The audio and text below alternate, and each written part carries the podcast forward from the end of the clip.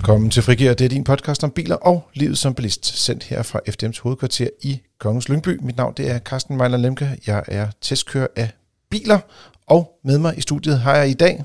Yasser Abaiti, teknisk konsulent i FDM's rådgivning. Og... Og Dennis Lange, chefkonsulent i vores økonomisk-politiske sekretariat.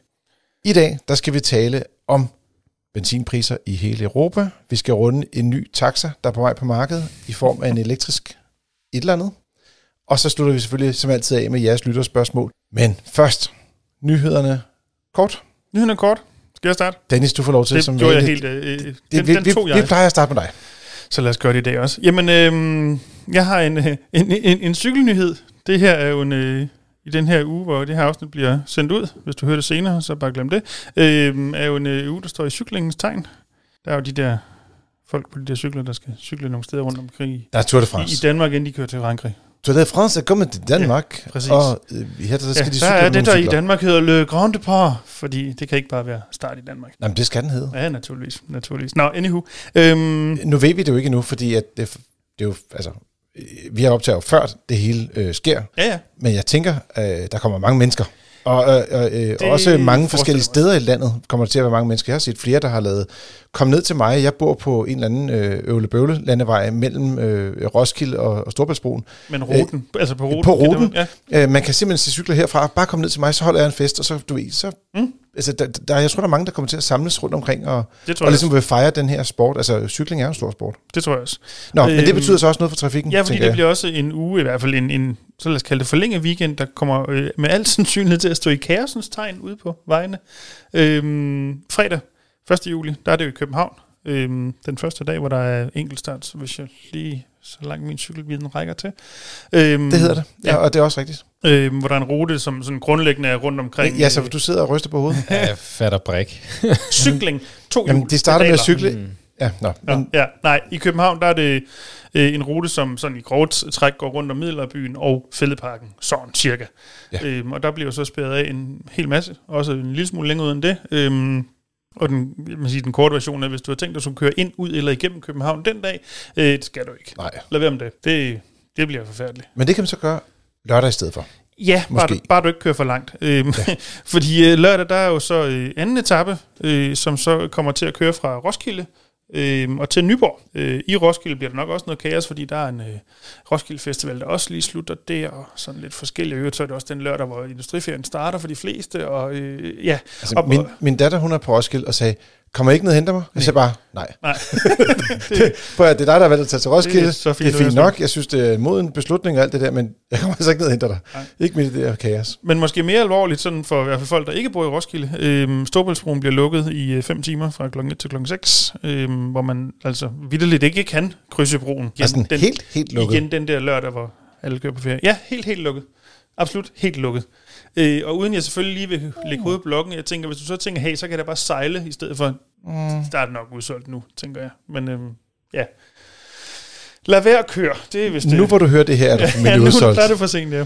Og så er der endelig den tredje dag, altså 3. juli, øhm, hvor øh, ruten går fra Vejle til Sønderborg, ned igennem Koldingen, Haderslev og Uro. Øhm, der forventer man, man kan sige, lokalt bliver der selvfølgelig noget trafikkaos, fordi der bliver også nogle veje, der bliver lukket af. Det kommer også til at betyde, at der kører lidt flere ud på Sønderjyske Motorvej, øhm, især nok også i sydgående retning igen, fordi folk skal på ferie.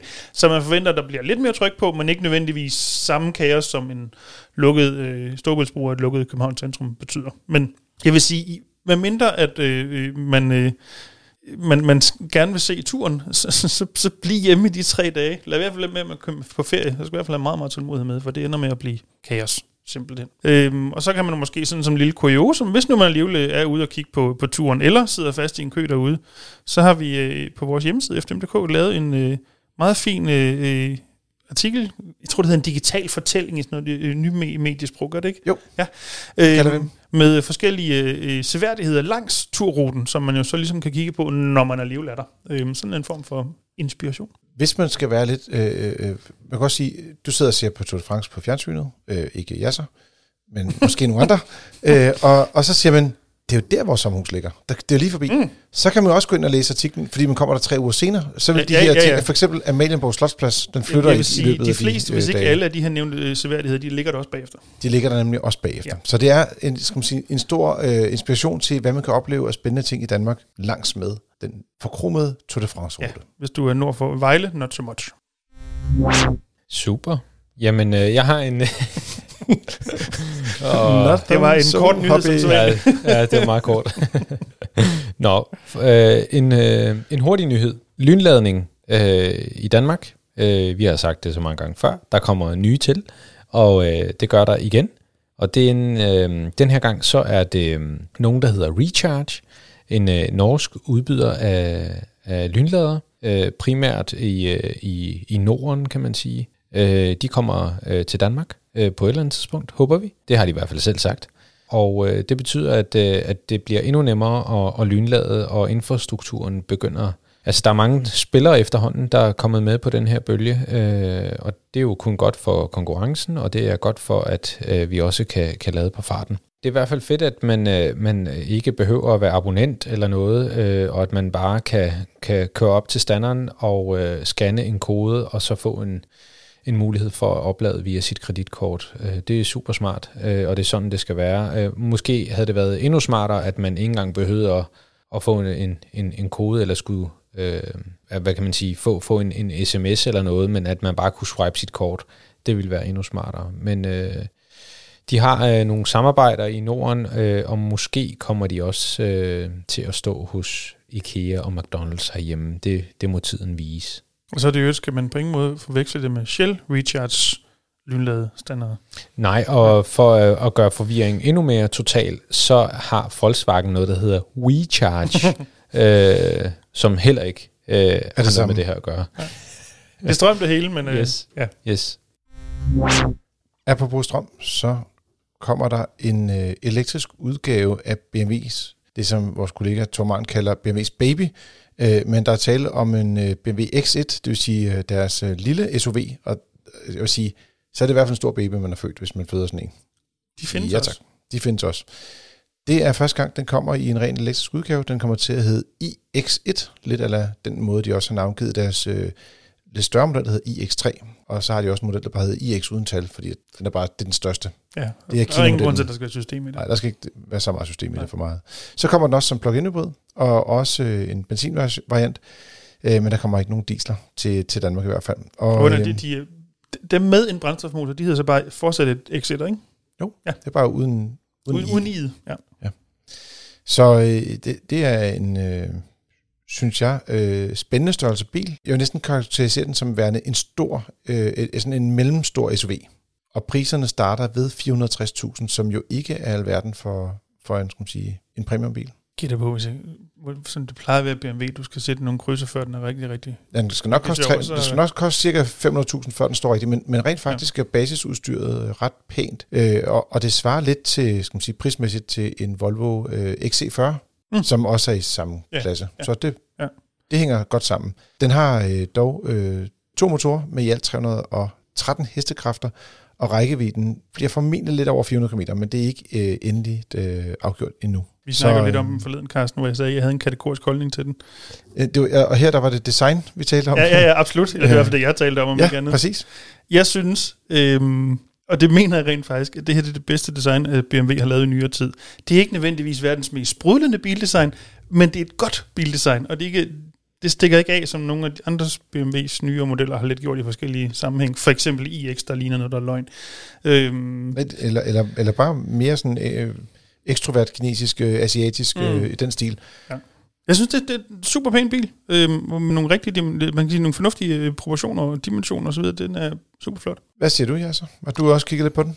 Ja, øhm, jeg, synes, jeg synes omvendt, den er kedelig. Altså, Jeg skulle lige spørge, øh, bist du forlibt? Men det var du så ikke. nej, jeg synes, kab- kabinen... Der var ingen kærlighed. Nej, kabinen er fed. Jeg synes, kabinen er rigtig fed. Det, altså, det, man føler sig altid godt til rette. Det, det er meget sjældent, at jeg har sat mig ind i en BMW, hvor jeg tænker, her gider jeg ikke at sidde.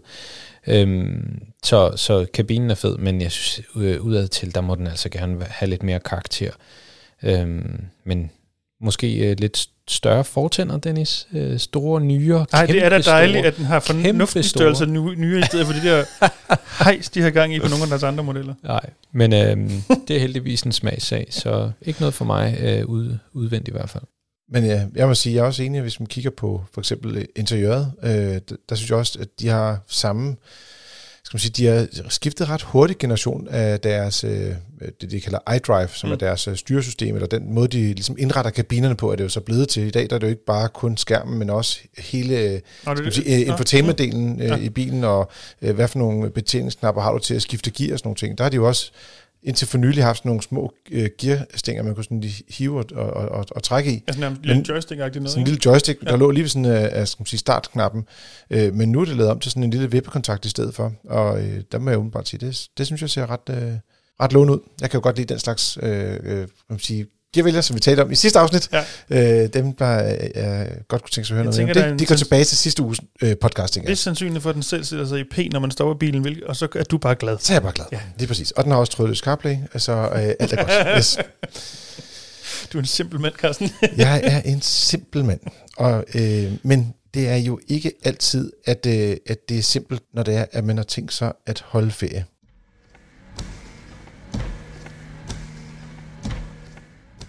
For der er i år, jeg fornemmer, jeg snakkede med min nabo øh, i går, og de sagde, jamen, øh, de havde tænkt sig at tage på ferie til Sydfrankrig.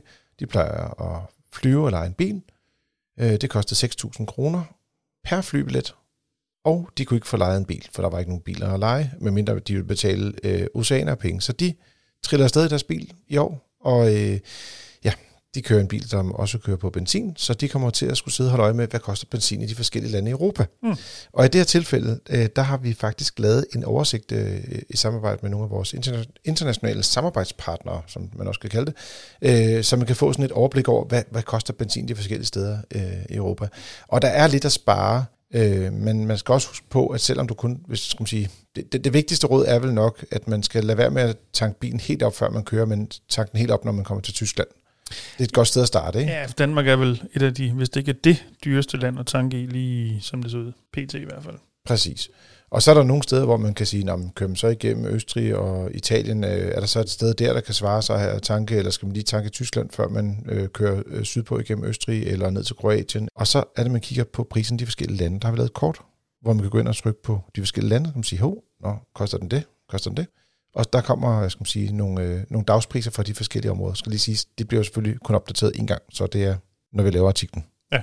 Det, der er det Det prisen kan jo skifte på dags, hvis ikke timebasis. Ja, øh, rundt omkring. Ja, Ja, det vil det nok gøre alligevel. Men Ja. der kan man få en indikation af, om hvor det er billigst at, at tanke. Så vidt jeg lige kan, når jeg sådan lader øjet øh, køre ned over, så øh, Slovenien er, det ser ud til at være et rigtig, rigtig godt øh, land at tanke i. De hjælper selvfølgelig ikke så meget, hvis man kører til hvad ved jeg, Portugal, men øhm, Nej. skal man den vej, så vil det være et fint sted at time en tanken. Jeg er ikke sikker på, at besparelsen kan øh, komme Nej, hjem på den konto. Jeg slår tror- det tror jeg smut forbi. Slovenien. Men det kunne være, hvis man skulle til Kroatien, at man lige kiggede lidt på, og så sagde, "Hov, var det Slovenien der? Der er også en anden øh, ting på den her øh, oversigt. Øh, De har, de har ligesom de officielle standardpriser i de forskellige lande, øh, og Ungarn er meget, meget billig, og man tænker, det var da utroligt. Men så viser det sig, at der er sådan en lille, lille, lille øh, stjernemarkering, Mm. og så står der, at det gælder kun for Ungarns indregistrerede biler, øh, der kan tanke til den pris. Ja. Så de har sådan en særlig øh, rabat, og jeg er ikke helt sikker på, at det er super EU-kosher i forhold til øh, Ej, fri bevægelighed af varer og Jeg, jeg, vil heller, ikke- jeg vil ikke lægge hovedet i blokken, men, men det lyder som noget, der ikke nødvendigvis er inden for EU-retten. Men det vil da ikke være første gang, at Ungarn ser en lille smule stort på det. Kan Ja, man sige. præcis. Så, De ja. vil gerne være med på deres egne præmisser, som man siger. Men det er jo som det er. Det skal nok være lidt billigere end det er i Danmark alligevel at, at tanke dernede, selvom man ikke har en omgangs nummerplade. Mm. Det er nok lidt for bøvlet at begynde at omregistrere bilen, for at tanke en gang, og så bagefter omregistrere igen. Du kan øh, ned at og køre. lege en bil i Ungarn, tank den op, suge benzinen op fra den tank og fylde over i din egen... Nej, det bliver noget bøvl. Det bliver for bøvlet. Ja, Ja, det det bliver for bøvlet. Så øh, hvis du er, er typen, der godt lige vil vide, om der er en krone eller to at spare, så hop ind på fdm.dk og find vores øh, artikel med oversigt over benzinpriser rundt omkring i Europa. Men ja så, jeg tænker bare, nu taler vi om, mange skal ud at rejse. Mm. Du er sådan en, der har styr på sådan noget med teknik. Er der nogle ting her, to minutter lukketid, før at man øh, sætter sig ind i bilen og så bare høvler igennem Europa, man skal huske at gøre, for at bilen skal man sige, øh, kan overleve et, og to, at det bliver en god tur. Man kan godt øh, for nogle vær- altså værkstederne begynder så småt at, at have, have travlt, øh, grundet at de også skal på ferie og så videre. Så, så hvis man øh, ved, at man skal på ferie, så er en rigtig god tur, øh, rigtig god idé, hedder det, at, øh, at øh, sørge for at, øh, at få gennemgået bilen, øh, måske få lavet det, der hedder et feriecheck. Øh, mm. Det er der nogle værksteder, der kører med. Øhm, så lige få stresstestet batteriet, altså 12 volts batteriet på bilen, om, om det er i, i god form og kan, og kan klare øh, en tur. Men plejer det ikke kun være om vinteren, at man har problemer med det? Altså, de biler, jeg har haft, der er de døde om vinteren, og så mm. står man der med en bil, der ikke kan starte, og det er koldt, og man gider ikke at gå ned, og man gider ikke at cykle, og noget som helst. Mm. Men nu siger du, at man skal passe på 12 volts batteriet om sommeren. Ja, det skal man. Man skal altid passe på 12 volts batteriet. Man kan sige, det er det, det, det, det der styrer øh, hele bilens nervesystem. Øhm, og, og batterier generelt kan ikke lide, øh, kan ikke lide varme. Øh, ja. Det går de til af. Øh, I forhold til, til, til kulde, så er det fordi, at det kan holde på at levere kapacitet. Men, men, øh, så de kan ikke lide varme, og de kan ikke lide kulde? De kan ikke lide varme, de kan ikke lide kulde. Det er ligesom dig og mig, Carsten. Sådan ja, det er faktisk ikke løgn. 20-25 grader, det, det, det er fint. Du ser ikke mig ligge ude øh, og blive en rød reje i solen. Det, det magt. Jeg, er altid, jeg er skyggemenneske, hvad ja. det angår. Men, men øh, få, få værkstedet til lige at lave sådan en, øh, en, en stresstest af batteriet, hvor de lige øh, tester af, om, om, om det er, det er i, i god form og kan klare turen. Øh, få kontrolleret øh, væskerne på bilen. Er der olie på? Øh, er der tilstrækkeligt med olie på? Er der øh, hvad hedder det, øh, kølevæske øh, på bilen? Øh, og så vil jeg også anbefale, at man lige får kontrolleret dækkene. Er der nok mønster på? Og og se det ud, som, som det bør være. Altså er der ikke nogen, øh, hvis der ikke er nogen skader på, på, på dækkene og så videre, så, så er det jo også fint. Og i de fleste tilfælde gælder der vel stadig, når så man netop lige propper bilen op med familie over oppakning, så skal der typisk lige lidt ekstra luft i dækket også. Lige præcis. Lige sørge for at, at hæve dæktrykket til, mm. til de antal, øh, til den, hvad kan man sige, belastning, som bilen skal ud for. Øhm, og sørge for, at der er et øh, aircondition system, som fungerer. Så lige få det efterfyldt og, og kontrolleret øh, så den er klar til ikke at skulle på overarbejde den stakkels kompressor, øh, sådan så man også kan få en, en cool tur. Jeg tænker lige at vende tilbage til olien, bare lige for at være lidt øh, ekstra øh, kritisk der, så nu er den kritiske journalist, der stiller et virkelig kritisk spørgsmål. Dam, dam, dam. Øh, hvorfor er jeg så? Jamen, øh, slidt olie, det, det er ikke godt for, for motorens øh, køling, smøring, øh, og, og, og derfor så, så kan det gøre, at, at den ligesom ikke kan gøre det, dens arbejde, og så får du øh, højere slid, og, og, og det er ikke godt for baby. Så dør baby. Men jeg synes også, fordi jeg, jeg kan næsten huske nogle af de ting, du har sagt til mig tidligere, ja. at man skal hellere skifte olien, før man tager ud på den lange tur, end bagefter. Mm. Og at en af grundene er, at der godt kan opsamle sig øh, benzinrester og kondensvand, når bilen står og, og sådan sige, bliver varm og kold, så kan der komme lidt kondens ned i selve motorolien. Mm. Og det vil sige, at selvom der ligesom hvis du tager målepinden, og man siger, jo, den står på max, alt er godt, så viser det sig, når du kører på motorvejen, så fordamper det her vand, mm. øh, ikke overraskende, fordi det bliver varmt, mm. Øh, og også den her benzin, der er løbet ned i, mm. i skal man sige, motorolien. Mm. Og så kan du rent faktisk ende med at have mindre end minimum reel olie på, mm. hvor resten bare har været øh, ja, snask i virkeligheden. Mm. Ikke? Faktisk så er, det, så er det også sådan for dieselmotorer, at, at man bruger øh, indsprøjtningssystemet til at regenerere partikelfilteret. Og det gør man ved, at man, man eftersprøjter diesel i udstødningstakten. Det betyder så, at, at hvis man har haft rigtig mange øh, regenereringsforsøg, mm-hmm. måske fejlslagende regenereringsforsøg, så vil øh, mængden af olie stige, øh, og så tror man, der er masser af olie på, men det er bare dieselolie, der ligger nede i motorolien. Så, så for dem er det også en god idé at få, få skiftet olien inden. Så frisk olie, det, det gør, at motoren kan, kan håndtere turen. Og så over til en bil, som ikke har problemer med det sidste. Det er øh, vores biltest af den nye Mercedes EQ, EQE, EQ. Åh, oh, det er rigtigt. EQE, der er det der forfærdelige ekstra EQ. 360 e, ja, det er øh, 360 plus. Nå, ja, vi har talt om den tidligere, da jeg selv var nede og, og, og prøvekørte den til det, vi kalder en forpremiere, altså hvor vi kørte den i udlandet og første gang, og jeg, jeg var imponeret. Øh, vi tog den hjem, og vi tænkte, nå, vi venter lidt med at fortælle om det i podcasten igen. Men der er ganske enkelt breaking news på den her konto. Vi har haft, og det er Søren, der har skrevet artiklen, vores kollega Søren Rasmussen, og han har været ude at køre øh, det, der endte med at blive en ekstremt lang dag, da vi skulle lave rækkeviddemåling, fordi han kørte ved 17 grader 520 km på motorvej. Det er meget godt. Det er svært at sige noget, hvor man ikke bander lige nu. som udtrykker, hvad jeg øh, øh, tænkte, da jeg hørte det. Jeg er det sted i chok. Men den kan stadig ikke køre 1000 km på en opladning, Carsten. Øv. Og lavet på to minutter. Ja, det er præcis. Jeg skal aldrig have en elbil. Det svarer til, at vi, vi plejer at korrigere dem op til, til henholdsvis 20 grader og ned til 0, for at se, hvor ligger, i, øh, hvor ligger spændviden på, på, på den her batteribil ved motorvejshastighed. Og det vil sige, at øh, vi formoder, at den kan køre omkring 535 km ved, ved 20 grader. Det er jo stort set også samme univers med de her 520 km. Mm, ja. Det er altså lidt med, trafikken kan altid påvirke lidt øh, hist og pist. Men ved 0 grader vil det sige, at man burde kunne køre mindst øh, øh, 445 km. Og det er altså meget langt. Det er, det er meget længere end mange af de biler, vi har testet, øh, når det har været optimale forhold. Mm. Så der er endelig kommet en bil til dem, der kører langt. Den er rigtig fin, når du skal øh, hjem til den anden ende af Jylland øh, til jul. Så kan du gøre det på en Præcis. opladning. Det er lige før, du kan køre tilbage igen, hvis du ikke bor for langt væk. Ja. Uh. Mm. Tænk. Det, var, det er en helt ny verden. Det minder mig om øh, øh, Jan Gindberg, der jo fortalte om, at han havde jo en Audi e-tron, øh, ja. verdens øh, nær- nærmest mindst effektive elbil. Øh, og når han skulle fra København til Aarhus og tilbage igen, skulle han lade tre gange undervejs. Og her, der, det er jo sådan en af de biler, hvor man kun skal lade måske et kvarter eller 10 minutter. Mm. Så kan han tage hele turen, ikke? Ja. Det, altså, og der skal han tisse undervejs, kan jeg sige. Jeg skulle i hvert fald, hvis det var mig, vil jeg Ja, sige. ja, fair nok. Nå, øh, EQE er simpelthen en E-klasse. Det er den, som en, er den store taxa for de fleste. Den kommer desværre kun som sedan, øh, det vil sige, der er ikke stor bagklap. Man kan heller ikke få den som stationcar. Det kan man gøre med en traditionel E-klasse. Øh, det gør, at den også, et lille minus, har et relativt lille bagagerum på Ja, det sådan ikke, jeg ved, 430 liter, som jeg husker jeg det. ikke, øh, Altså en stor bil er det ikke voldsomt, hvis Nej. man kan sige det sådan. Øh, man kan så dog sige, at det er heller ikke en bil, man har lyst til rigtigt at være fem mennesker i. Den er lidt bedre til fire.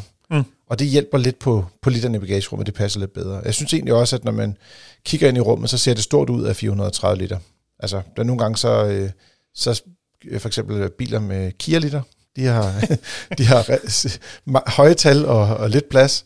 Her der virker det som om, at det var, jeg ved ikke om Mercedes liter, så den går den anden retning, men, men det, var, det var i hvert fald mere vigtigt på en eller anden måde i, i det univers. Mm. Øh, prisen øh, starter ved 675.000 kroner, og det var også øh, skal man sige, den motorvariant, som vi havde til test.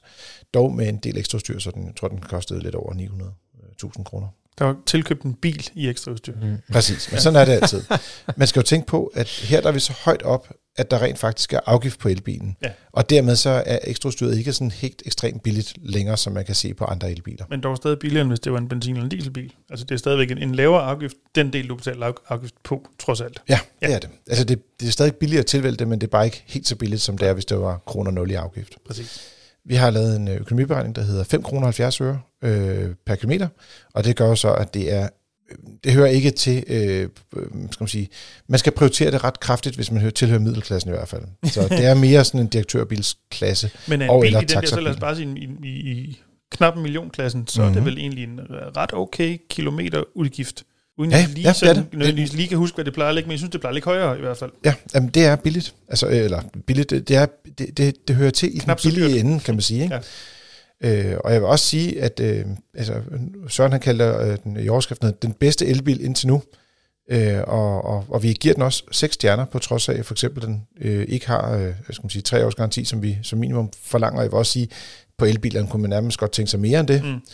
Øh, men, men det er simpelthen en bil, der er på grund af rækkevidden, på grund af den faktisk relativt hurtige øh, skal man sige, øh, lade, øh, skal man sige, den kan, den kan teoretisk set lade op til 170 kW, øh, og, og det nåede vi ikke op på, fordi at da vi lavede målingen, var den kun på 20% strøm, og der skal den længere ned for at, at lade ordentligt.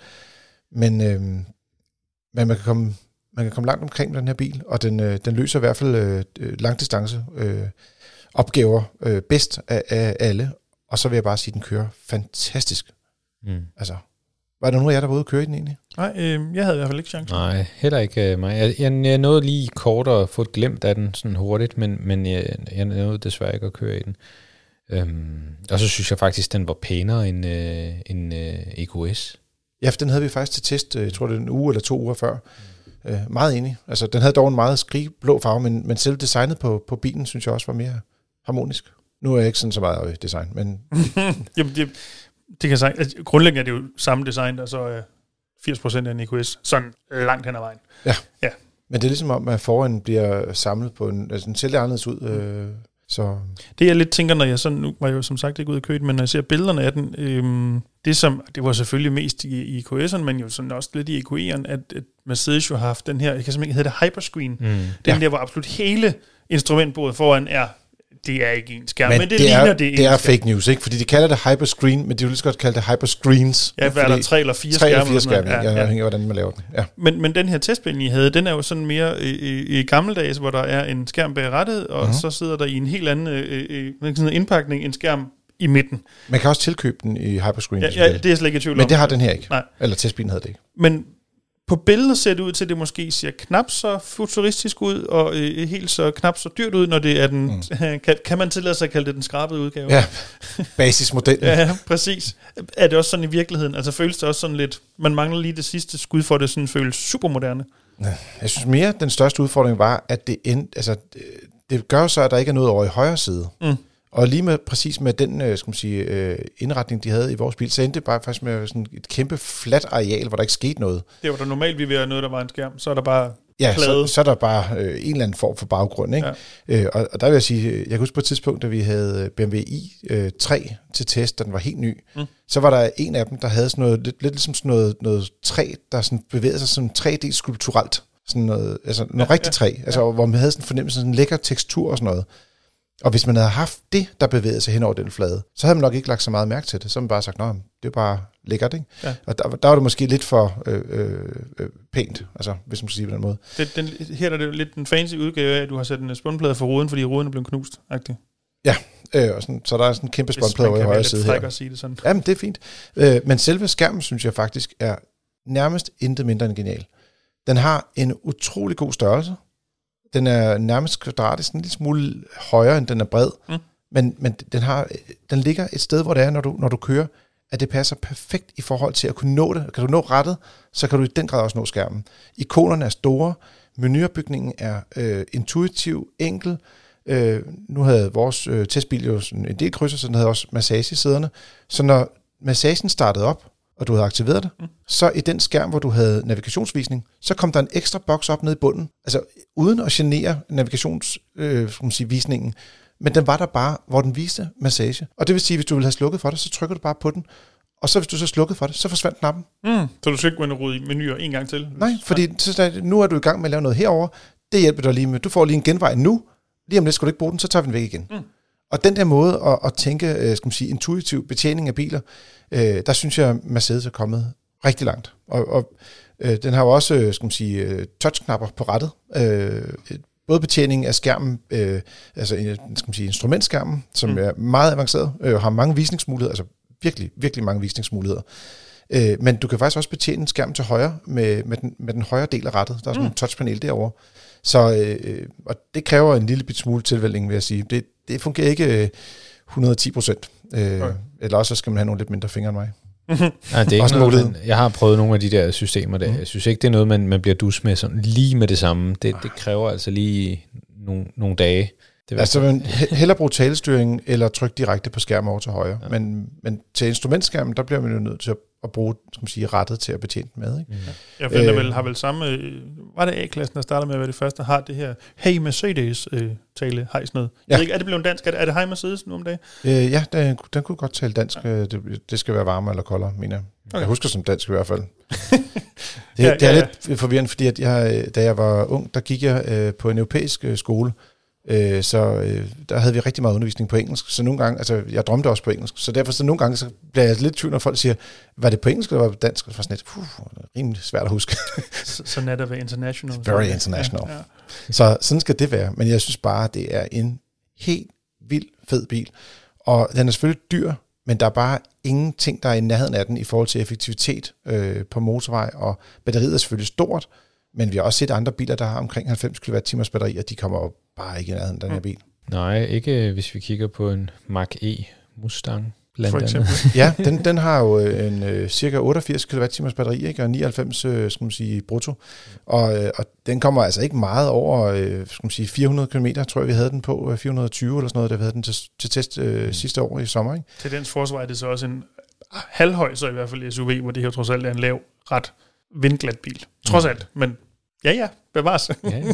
Ja, men, men det er rigtigt. Øh, Og, og det er jo også lidt det, der er hele essensen af den her bil. Øh, jeg kunne godt have tænkt mig, at de havde haft den der store bagklap, ligesom man har på EQS'eren, altså S-klasse øh, elbilen. Men, men det kunne ikke være der, hvis øh, man skulle sige... Fordi bilen er mindre, så ville det have gjort, at, at selve beslagene til, det, øh, til bagklappen skulle sidde der, hvor, hvor hovedet er. Mm. Og, og det ville så have fjernet noget, noget, noget lofthøjde i bilen, og det havde, altså det havde været kritisk, fordi den er, man kan lige være der, når man er 1,86 meter, men det er ikke sådan, at der er god plads øh, i højden. Nej. Det var nok om biler. Det var nok om benzin i Europa. Nu er det tid til ugens højdepunkt. Det er lytterspørgsmålene. Du kan som altid skrive ind til podcast Det har kendt fra Esbjerg Nord gjort. Han skriver, hej Frigær. Først tak for et super godt program, som bliver hørt hver uge. Og øh, tak Kent. Og øh, det vil sige, at du hører også, øh, at vi siger tak til, at du siger tak til os. Og, Du, du øh, behøver ikke skrive tak, alle for vi har sagt tak. Det, det, lad den bare stoppe der. Skal vi bare stoppe der? Nå, Ken, han overvejer at skifte en Passat ud med en Tesla Model 3, og han har været rigtig meget til en performance-model, som brugt, dog stadig en 2021-model, men vil det være bedre at købe en ny? Spørgsmålstegn.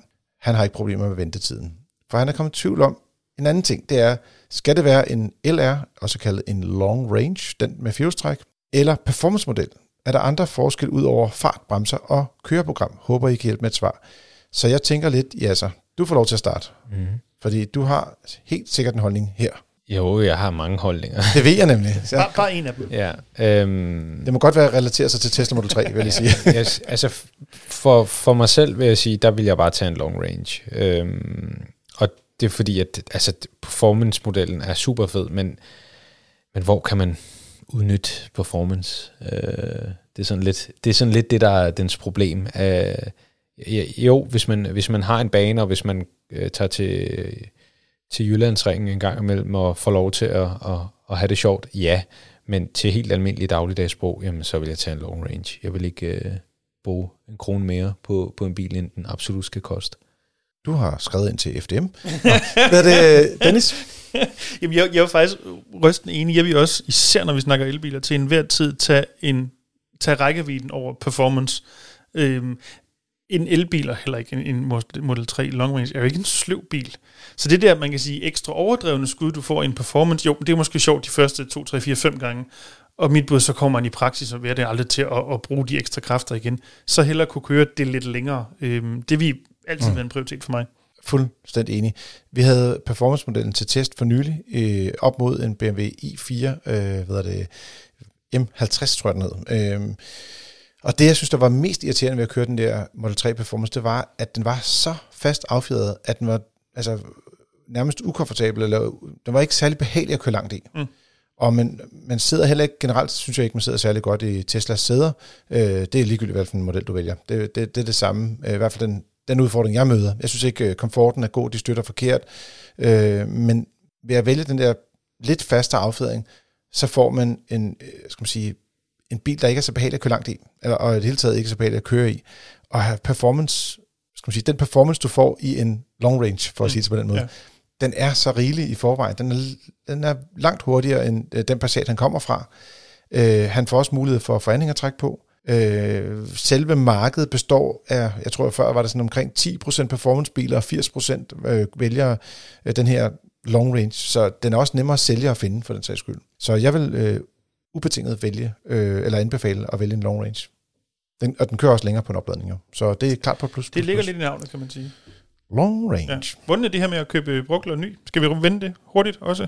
ja selvfølgelig. Øhm, altså, jeg Først siger juristen noget. Ja, ja, jo, det kan han godt. Øh, Jeg siger i hvert fald noget. Øhm, Oh, no, no. generelt, hvis nu verden var normal, så ville der jo være penge at spare ved at købe en brugt. Og det vi også synes altid var, var ved at overveje sig en nyere brugt. Øhm, sådan som verden ser ud nu, så er det ikke altid sådan, at det tror jeg heller ikke helt det nødvendigvis er på en Tesla Model 3. Øhm, og hvis, som Kent skriver, han sagtens kan leve med at vente på at få en ny, så vil vi simpelthen tage en ny, fordi at, altså, du risikerer at få mindre for pengene for den nye brugt, fordi den jo trods alt er brugt, men du nærmest skal betale det samme for den. Så ud fra et økonomisk synspunkt, vi har taget den nye i den situation, vi er i nu.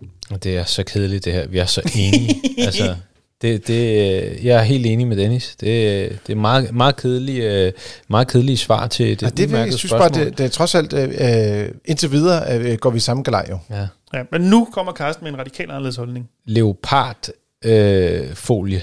Ikke, Karsten? Oh, altså, det er jo det fede. Ja, altså, øh, farverne på en Model 3 er jo ikke specielt interessante, hvis man skal sige det.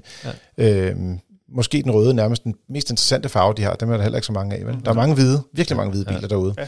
Og der er kommet rigtig mange biler. Øh, der, ja, det er en standardfarve, ja, ja. ikke? Så øh, det, kan man, det kan vi også anbefale dig, Ken. Øh, overvej at få folieret den bil. Det er der faktisk også rigtig mange Tesla'er, der har gjort, så de kan finde deres bil nede på parkeringspladsen. Men jeg synes, det er svært, fordi hvis du køber en ny bil, så får du også en ny garanti. Hvis du får, og, og når prisforskellen, altså når prisen er så høje på de brugte, altså i foråret, der var det faktisk sådan lidt attraktivt at købe brugt, men der begynder at være så meget krig omkring kunderne, og altså, jeg, jeg tror, jeg prioriterer det. Jeg ved godt, Tesla ikke laver helt så meget om på deres biler som andre bilproducenter, men der kommer altid små rettelser, mm. og, og, og bilerne bliver altid bedre med tid. Det er meget sjældent, at man får en bil, der det sted er dårligere. Så, øh, så jeg vil nok også, øh, hvis jeg skulle gøre det, og man havde tid til det, øh, så hold Passaten her sommeren over, og så øh, skifte den i løbet af efteråret, når der kommer biler på markedet derude. Tænker jeg, er der vist nok noget med... Altså når, øh, øh, nye biler på markedet. Ja. Har Tesla ikke, hvis jeg husker rigtigt, varslet prisstigning, kraftige prisstigning nu her om, når, hvad var det, 1. juli, tror jeg nok, kan det ikke passe? Så, øhm, jo, for den sad jeg også tænkte ja, på i baghovedet, så, så hvis nu den så stiger 50.000, og bobbilmarkedet ikke følger med, ja, jamen det, det er usandsynligt. Ja, det er ja. ikke sandsynligt. Så ja. det, det, Men jeg tænker måske også bare, hvis nu, man, øh, kendt, hvis nu du hører det her den dag øh, afsnittet øh, udkommer, ja. det er så i morgen prisstigning er, så hvis du vil, så nu. Så, ja, så køb, køb og lås prisen, ikke? Ja. ja. Det er et super dårligt råd, men nej, det er det ikke, men øh, man skal ikke panikke omkring bilkøb. Lige her skal man måske, hvis man er i øvrigt sikker. Hvis nu han skriver under på den, holder prisen så? Ja, det, altså prisstigningen træder først i kraft senere, sådan som alt overvejende udgangspunkt jo. Så hvis han har lavet en aftale på en pris, så som alt, alt overvejende udgangspunkt, så er det jo også prisen. Der kan være nogle ting i kontrakten. Og Jamen, der er også nogle gange, de sådan fjerner bilerne og siger, du kan ikke bestille den lige nu, fordi at de så ved, at der kommer en prisstigning. Ja, jo, jo. Ja. Men det synes jeg ikke, at rendre at Tesla har sådan været super særlig slemme til, som jeg sådan lige husker det. Men ja. Vi gør en undtagelse. Kent, du får lige, øh, du har allerede fået en, en e-mail, så derfor er det lidt dumt at høre det her nu måske, men sådan er livet. Du får lige en mail, hvor vi siger, øh, køb nu, hvis du skal købe en ny bil i hvert fald. ja. Vi har også fået en mail fra Erik. Han siger, jeg overvejer at skifte til en plug-in hybrid og bor i et almindeligt boligselskab og har derfor ikke mulighed for det første halve eller til hele år at oplade bilen. Jeg er klar over, at det er uøkonomisk, men mit spørgsmål er, om en hybridbil tager teknisk skade af ikke at blive opladet så ofte. Han har mulighed for at lade bilen op en eller to gange om ugen, øh, og så vil han selvfølgelig, så vil han godt, at han kommer til at bruge nogle flere penge på brændstof. Sådan er det jo. Ja, så det, det er lige down your alley. Mm-hmm, ja. Teknik. Øh, yes. Går bilen i stykker? Øhm, nej, den går ikke i stykker, øh, men den kan godt have en, øh, teoretisk set kan den godt have en, en lidt øh, forringet levetid på, på batteriet, fordi at cellerne i batteripakken ligger nede i bunden af, hvad, hvad de synes er, er godt, kan man sige, hvad der er tilladeligt fra, fra fabrikanten. Så en, øh, en plug-in hybrid er jo, er jo lavet til at, at blive lavet op øh, og, og ligge op i, i toppen af, af, hvad kan man sige, state of charge. Øh, den, den er selvfølgelig sikret, sådan, så den ikke tager skade, men, øh, og det er både, når man lader op og når man aflader, men, men når man kun ligger i bunden af state of charge, så får man ikke i et helt år glæde af at, at køre med, med, med en, en, en høj performance på, på eldelen. Mm. Og så har man også et, øh, øh en, nogle celler, som, som hele første øh, år øh, kun har ligget nede i bunden af, af state of charge. Men han siger her, at han har mulighed for at lade altså i, i starten en til to gange øh, om ugen. Mm. Altså, det må være ude i byen et sted, han har øh, mulighed for at gøre det. Det kan også være, når man øh, er sted hen at handle eller noget andet. Der, der er flere steder, hvor man begynder at kunne finde øh, lader, som står i ja, gadebilledet. Mm. Altså, jo, jo flere gange han øh, får mulighed for at lade, jo bedre. Man kan sige, der er også et andet, en anden ting i det. Altså, det kan godt være, at, at det er ikke nødvendigvis sådan, at, at det her batteri vil mærkbart øh, tage, hvad kan man sige, skade på, på, på cellerne i forhold til en tilsvarende bil, som har været lavet op hver dag. Men, men der er også et andet aspekt i det, det er i forhold til forbrændingsmotoren, som hele tiden skal arbejde. Og det betyder bare, at den skal hyppigere til service, øh, formodentlig. Mm. Øhm, men, men altså, det, altså jeg vil, hvis det var mig selv, så ville jeg vente indtil, at jeg var sikker på, at jeg kunne få lov til at lade min bil, mm. og først gøre købet der. Og så kan det godt være, at der måske kommer en afgiftsstigning, eller whatever. Øh, det giver bare ikke mening, som det er lige nu her. Det, det vil jeg ikke gøre, hvis det var mig selv. Ja, men det har også noget at gøre med, at han har en dieselbil i dag, og der er noget med ejerafgiften, der er stor forskel på, og han kan spare nogle penge der og sådan noget. Så jeg tror lidt, at hans motivation ligger der. Om ikke andet skal han så i hvert fald sikre sig, hvis han vil få den hvis han er på vej til inden for et halvt år til et helt år, Mm. så i hvert fald få den leveret i år og ikke næste år i forhold til afgifter. Ja, det kan jeg ikke lige huske, hvornår at... at Jo, øh, det- ikke, det er om 1. januar. 1. januar, Ja. ja. Men, Ja. men, er, men altså, jeg vil sige, få, få lavet den op så, så ofte som muligt. Øh, sørg for, at, ja, at bilen egentlig bliver brugt til det, den er konstrueret til. Øh, det, det vil jeg i hvert fald anbefale. Den utrolig opmærksomme lytter lagde mærke til, at han nævnte, at han boede et almindeligt boligselskab. Og der er et del to spørgsmål her fra Erik også. Han synes, der mangler debat og politisk initiativ til opstilling af ladestander i almindeligt boligbyggeri, da det til tider er en ret besværlig og ikke altid, kalder han, beboerdemokratisk proces. Og vi har skrevet en artikel om øh, noget, der minder om det her øh, i, øh, skal man sige, i hvert fald i større øh, bofællesskaber, eller hvor folk har fælles parkeringspladser. Men Dennis, det her det er jo politik. Ja, ja, ja, jo, det altså er det jo. bildesign, politik, og øh, hvad, jamen, der, der er mange ting. Men den her, den har du. Ja, øh, og det er ikke fordi, jeg har det gyldne svar til ham på den måde, øh, for han har jo sådan set ret, øh, langt ad vejen har han ret. Der er debat om det, man kan altid diskutere om, det, om der er nok debat, men, men det er en problemstilling, som mange aktører i, i, den her, i det her game er opmærksomme på.